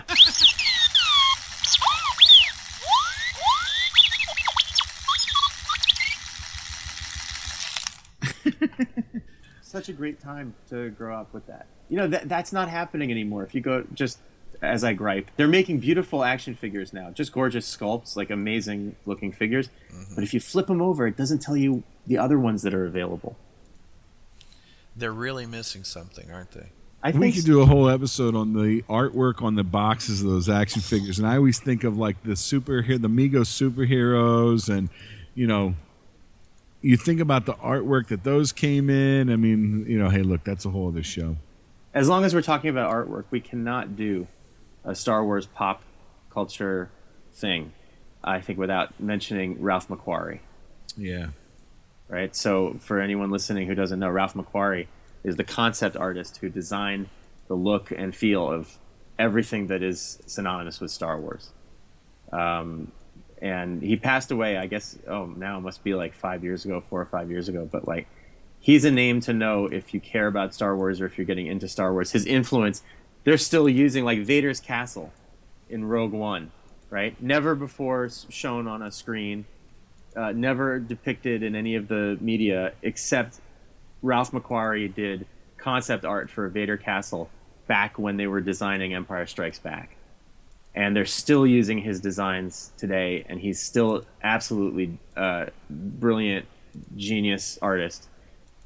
So you got to go check out Ralph McQuarrie. And I think the Hildebrandt brothers and Al Williamson. I mean, when you think of all those early kind of, you know, that early, that I think that's the original poster where it's Luke and Leia, you know, up on that kind of hill with Darth Mhm. Vader in the back. I mean, that's the Hildebrandts, you know, and obviously a lot of those Star Wars comics. You know, I still, I, I can't remember. I guess it was a couple years ago they were doing some kind of artwork where it was that sketchy. It was, it was like Al Williamson's art on some kind of new, th- and you just, it, it takes me right back to that time, like those really early days of, of Howie being a fan. Exactly. Carmine. Infantino. Yes. Yeah. Yeah. I mean, and I, I'll tell you just sorry, I- I- as, as we're on this, another thing that I miss about that time, right after Star Wars came out and just leading up to Empire, is because of the lack of reference material.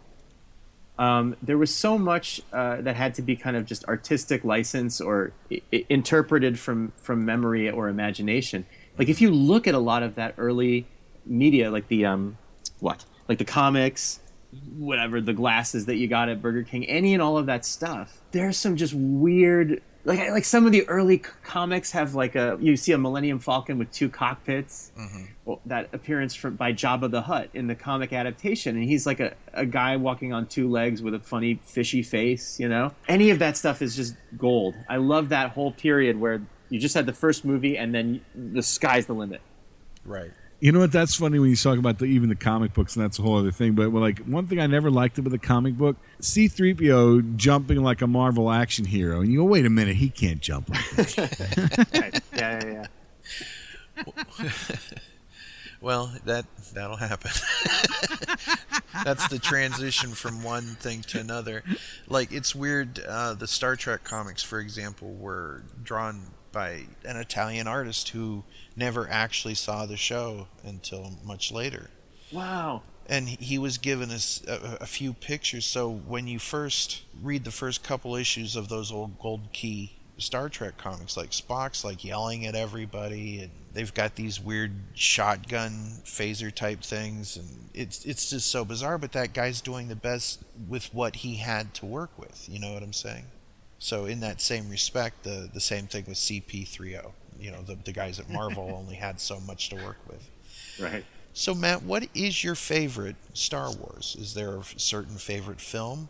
And what well, I makes mean, that one the your the original. You know, I think really to me, the original is really always going to be the one because it's.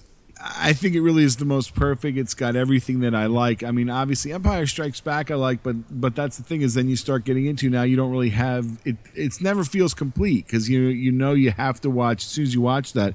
Now you have to watch Return of the Jedi because they have to save Han. And I will say, I mean, as we're kind of going through this, I remember sitting in the theater seeing Return of the Jedi, and I'll tell you, I never liked when it turned out Luke and Leia were brother and sister. Hmm. and and when they say oh that's your sister and i remember this feeling like like what? Like that like you know does everything in the universe revolve around just this handful of people? Like to me that seemed like a real stretch. Mm-hmm. And by the time that came out i remember feeling like wow i don't really like that.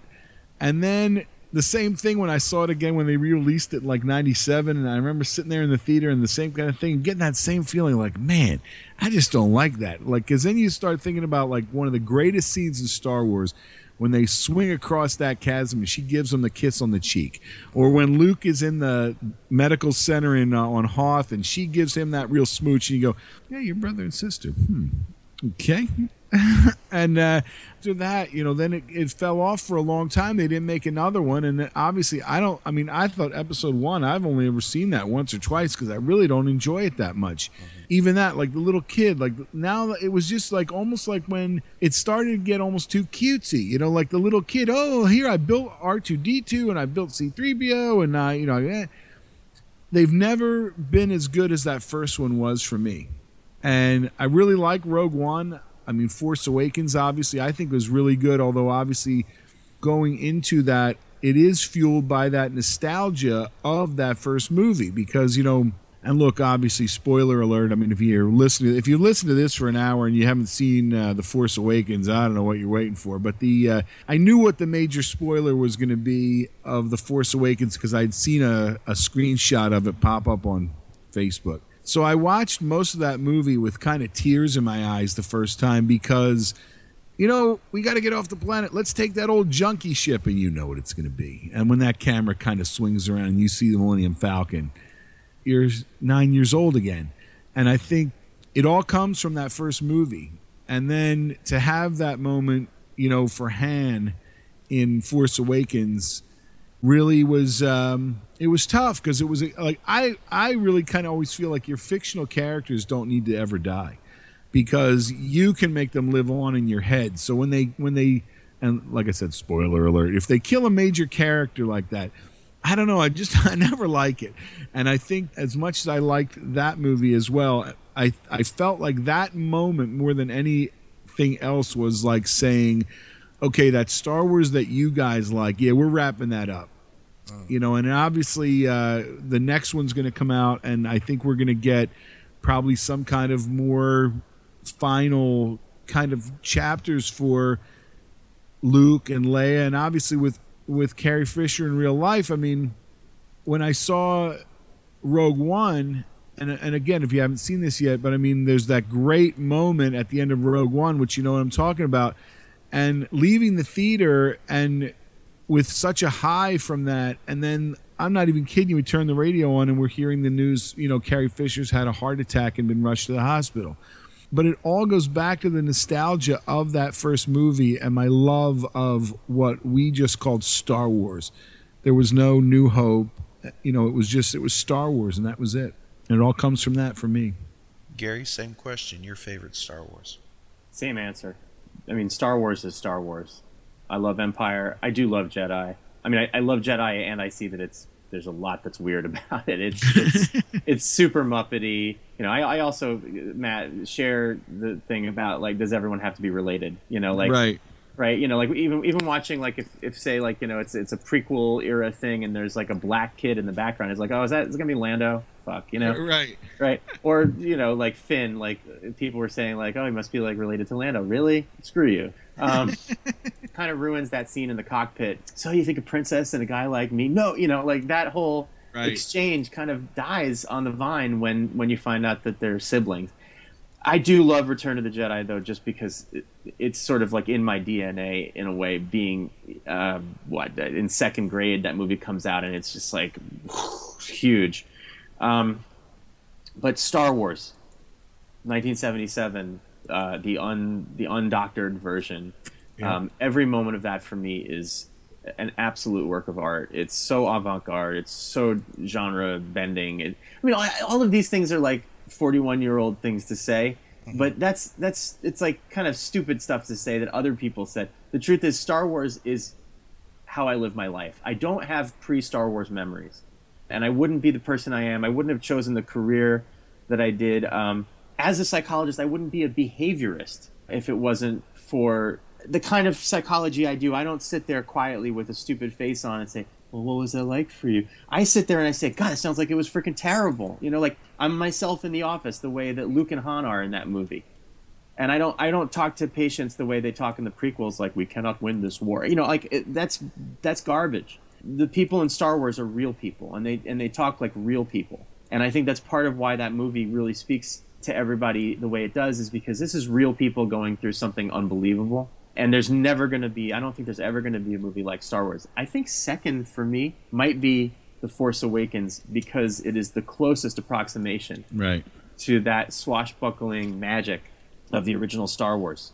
So um, and yeah I, i'm with you uh, matt that there is something they did put an end to the fantasy of post return of the jedi anything is possible Right. uh, when they when they killed off Han Solo. Although you knew when Harrison Ford came back, you knew that he wasn't going to do three more movies. even if they did like the kind of vampire falling into the mist give us okay the millennium falcon disappears into some kind of cosmic storm or something he could still be out there you know what i mean like in, and in my mind i think i don't know i guess i guess because in real life you can't avoid it that i think your fantasy life doesn't necessarily have to have death. I guess i mean look and some people are going oh well it's because it's realistic. We're talking about star wars. It doesn't need to Right, be realistic Doesn't you know it's like Yeah, that's right. know, and I think it goes back to what made it so great was we took a lot of time on ourselves to imagine other adventures for these characters because there wasn't that final kind of period in the sentence that we got in Force Awakens. I will say the Clone Wars TV show did a marvelous job. Uh, Dave Filoni, who who spearheaded that with Lucas, um, did a marvelous job rekindling a lot of that magic and mystery. And what he did intentionally, making Clone Wars, is he, well, a he made Anakin a likable hero. um, and, Padme, you know- you're breaking my heart. I don't like sand. It's coarse. Um, and, poor guy, honestly. And, and um and, and B, um, he left a lot of questions unanswered on purpose. With that specifically, he said as much. He said, "I want kids nowadays to have the same experience I did watching Dagobah, and having unanswered questions that you could use your imagination and, and fill in the blanks." Right. What about you, Ken? What is your favorite? Well, I'm going to have to go with Star Wars as well, the original. Now, it seems as if the future, the galaxy far, far away, is, is in a another set of hands. How is Disney doing by you? How how would you grade Disney's handling of Star Wars? A plus. Uh, for for, I, for me, Force Awakens. I I can't believe uh, that they. It's going to sound so dramatic, but Force Awakens is a movie I dreamed about after seeing Return of the Jedi, uh, uh, however many years ago. Force Awakens is uh, better than the sequel that I could have written in my head. I have to say that. As much as Matt, I agree with you that that by creating a, another movie and killing main characters, it kind of says, well, your your your fairy tale isn't true. Here's here's what really happened, or it sort of marks the end of of our own creative uh, thing. I can't believe how good Force Awakens was, and Rogue One. Forget about it. I mean, that moment seeing those pilots seeing seeing I'm uh, spoiler okay but seeing you know, red leader and gold leader i know Right. darth darth vader got a lot of applause but i'm pretty sure that got the most applause of any moment in rogue one was seeing those two fellas back in the cockpit um, and i think they're just there's just something enchanted going on with well what it is is they have guys like us making the movies now Yeah. Well, and all the all those little references, like when you see the little mouse droid going, and you know, it's two seconds, but you kind of geek out. And again, that's a character that you know is like nothing in the original, like, but yet when that came on the screen, you know, you hear, oh look, there it is, Right. you know, and like when you hear somebody, oh, get Captain Antilles, you know, and like just little references that because it goes back to that original, and and when you see that how much attention to detail they made so that when they grab those plans they've got the plans and they're running down the hall it's that it looks exactly the same as what she feeds into r2d2 in episode Yes. 4 you know and those kind of things that tie it together although you know what? I loved Rogue One, but I'm not really that sold on the idea of them now going back and making young Han Solo and all that. Like, I almost feel like I don't like when they kind of shade things like that because, like, that's the thing. I think in a lot of ways, I think they because I didn't like the way they went back and kind of like young Anakin, such a whiner, and you go, and that's Darth Vader, and you go like, you know, you think of Darth Vader like the first time you saw him come on the screen, and he comes walking, hands on his hips, looks around, he's the most badass guy on the planet, like you almost can't believe it. Now when you go back and watch it, you go, eh, it's Hayden Christensen crabbing. right, right, right. Well, you know what? I think it's sort of like you know to uh, bring it back to Kiss, right? Like, like I, I can watch Star Wars and not think about Hayden. It's yes, Right. that's there. You can't put the genie back in the bottle. But I mean, it's the same as like, okay, you don't like what Kiss have done after the farewell tour. Well, good news, right? Like, it's the farewell tour for you. You're good. You don't have to listen to Monster Right. Sonic Boom, right? like, you're good. You don't want to see Tommy Thayer in the makeup. Like, don't don't watch it. You're good. Right, ticket. right. But I'm, I'm with you. I mean, it, it, it changes everything to, to tell those stories that we told in our own heads. It is funny how you can draw the Kiss and Star Wars kind of lines because I think it's something that, you know, when you think about coming from that exact same era, and unlike so many things having outlasted and, and still being really, I think, you know, and people would argue it's not, but being relevant. Like, the, I still feel like that they're both relevant. And there's people, if they're haters, they're right away, oh, well, Kiss isn't relevant. You gotta shut up. but the, uh, you know, I think that's important. Uh, as long as we're talking about the the the, uh, the in jokes, the little gags, there's always this thing like in, in the original Star Wars. There's these two stormtroopers talking about like, hey, did you get did you see the new TC whatever? know, okay, like they're just chatting about the latest car, right? And then in Force Awakens, you get two stormtroopers on Starkiller Base and like, oh, the TC-17 just came out. You know, like, Right. oh, it's a real improvement, right? Rogue One, same thing. Two stormtroopers on the beach, and it's like, ah, the TC-14s, they're finally taking them off the road. You know, like, it's this real nice continuity. Things like that just delight me. Well, I want to tell you that it's been my honor to know the both of you and to share life with you. And I love you both. We love you too, Ken. And I know you do. And uh, Wait a minute, this is a Star Wars themed thing. Wait, we, did, we didn't do this right. Hang on, Ken. Ken, Yes. I love you. I know. there we go. All right. getting choked up. Sorry, guys. I, I, I honestly wanted to share this day with you. And for everybody out there, happy Star Wars Day. And it's been 40 years, right? And happy birthday, Ken Mills. Oh, Happy well, birthday, you. Ken. Thank you. Well, I got to spend it with you today. So Awesome. I guess we need to tell everybody, may the force be with you. May the force be with you. May and the with you as with- well. Yes, and we'll, and the three of us will see one another in Nashville this summer, and, and hope to see everyone there. And I have to like sneak in a live long and prosper. I'm sorry. I had to. Hey! I absolutely had to. Please forgive me. You wanted the best. I want to thank you both for being here today. Matt, people can find you in the Kiss Room. thekissroom.com actually just wrapping up uh, five full years of uh, the kiss room Wow, that's a great anniversary, and it's been it's been great to ride along in the Millennium Falcon with you with you guys. So thanks pal we will see you soon, and as we said, may the force be with you. There you go. May the force be with you All right, fellas, I got a boogie. All right, See you, folks. all See you, we will Gary. see you. So there we go. May 25th, 1977 to 2017, Star Wars Day. And it's also my birthday, Courtney. It is. You're joking. Nope. I didn't even know. Just kidding. I totally knew. They say it's my birthday. Well, it's my birthday too, yeah. See, you can't really sing that song to yourself. You can't. You can if you want. But yeah, you can do anything, man. It's better than There's you nothing know. you can do that can't be done, right? No, but it's actually a birthday song that's good. The other there's so many birthday songs that are just not. Mm-hmm. I agree with you. If you're a friend of mine, chances are you will hear me sing that to you every birthday you have. So just get ready for it. Right. And listeners should know that the reason why Ken is doing this Star Wars anniversary is not just because it happens to fall on his birthday, but because this is the Ken Mills birthday celebration. Come on in, everybody. Da da da da da da. Hello. Hello.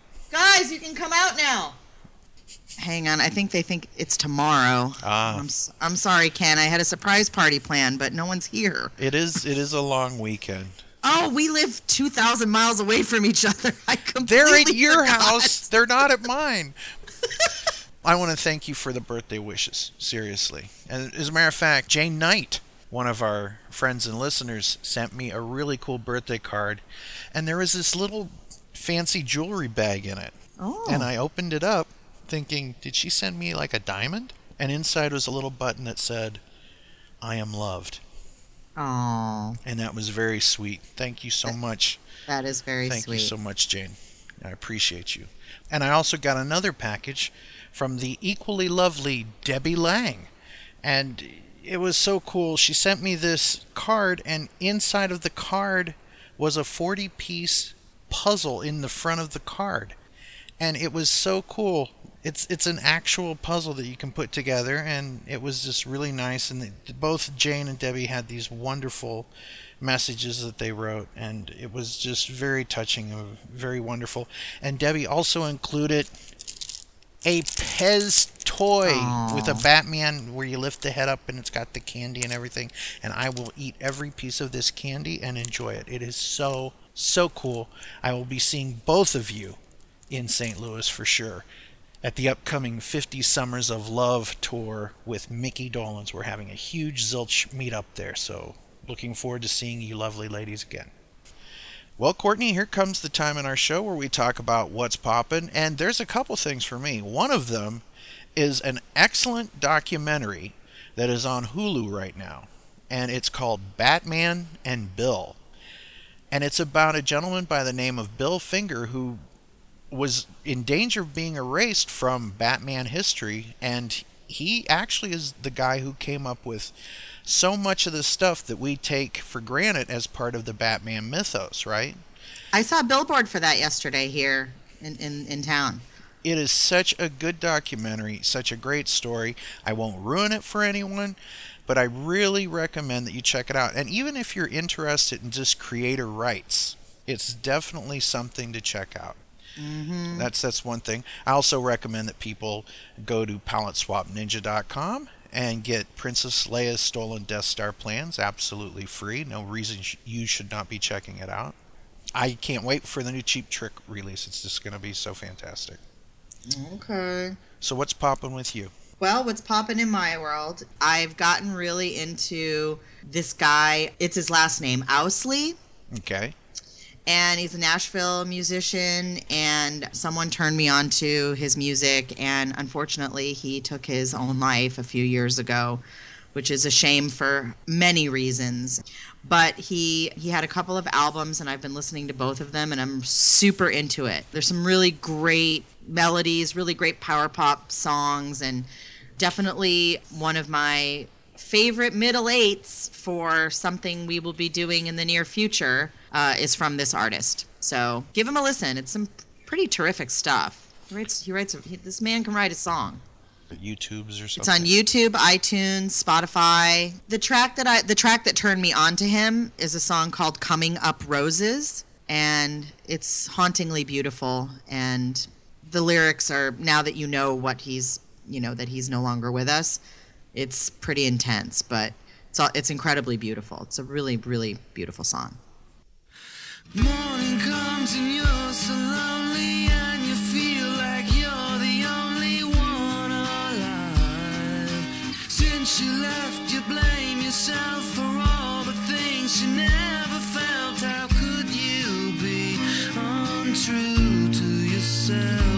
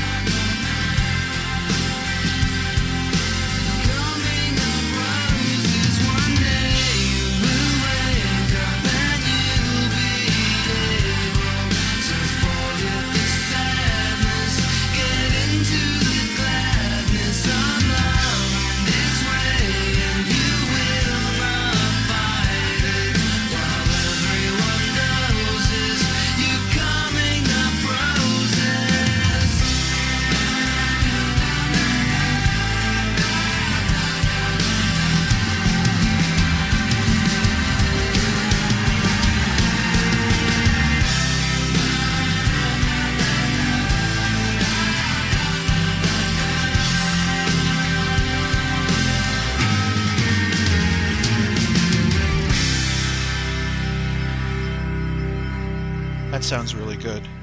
Yeah, he was in the Semantics and he played with Amy Grant. Someone turned me on to him in the Power Pop group, and I can't stop listening to him. I really enjoy it. It's really a shame that he's, you know, he's no longer with us. You probably know "Oh No" the radio. You probably know that song. Yeah. Well, it's it's always good to find out what's popping with you, and uh, we we would encourage all of our listeners to let us know what's popping in your world this week.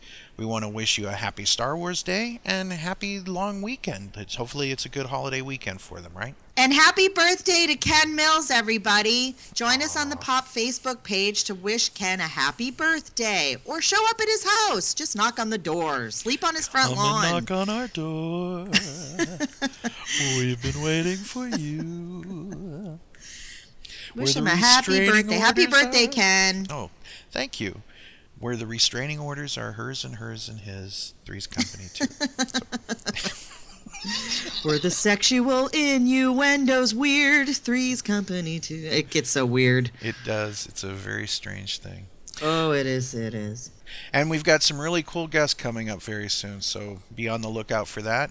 Check out. Yes, we do. We Yeah. have really terrific guests, and you want to be there for it. So check us out on Facebook and all the social things. Alrighty, so we will see you on the next episode of Pop. Bye, everybody. Bye bye. Bye bye. And that's our show. Pop is an online, nonprofit pop culture audio fanzine made for fans by fans. Any samples of music, TV, or movies heard here remain the property of their owners. Pop, a pop culture podcast, is not affiliated with any products we review or discuss. Opinions heard here belong to the people who express them and may not reflect the views of the Pop staff. If you like something that you heard, buy it at your local record, video, or bookstores, or wherever Pop is found. If you enjoy the show, like us on Facebook and rate us on iTunes. Thanks for listening, and until next time, I'm your announcer, Christine Wolf, saying whatever you do, make sure it pops.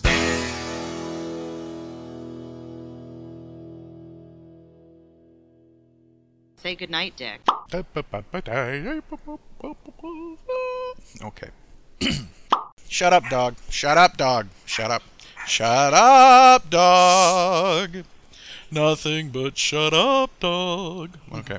Hi, this is Dan Amrich, And this is Jude Kelly. And we are Palette Swap Ninja, and you're listening to Pop, a pop culture podcast. Now you do one where you start. Hi, this is Jude Kelly. And I'm Dan Amrich. And you're listening to Pop, a pop culture cop. Bleh. a pop oh. culture cod blast. It's a cod blast. Sorry. It's a cod blast? Great. It's a cod blast. All right. This is Jude Kelly. And this is Dan Amrich. And you're listening to Pop, a pop culture podcast. I love that you still can't do it. It's it's too many pop culture. in a row. Hold on. Podcast. No, no, it works. I can just stitch it together. You can, just, you can Okay. stitch it together, Dan. He Yeah. has the technology. Yeah. That's good. but you guys have made the the blooper reel for sure this episode. Oh, excellent. Great. Oh yeah, we will do That's that. how we want to be remembered by our mistakes.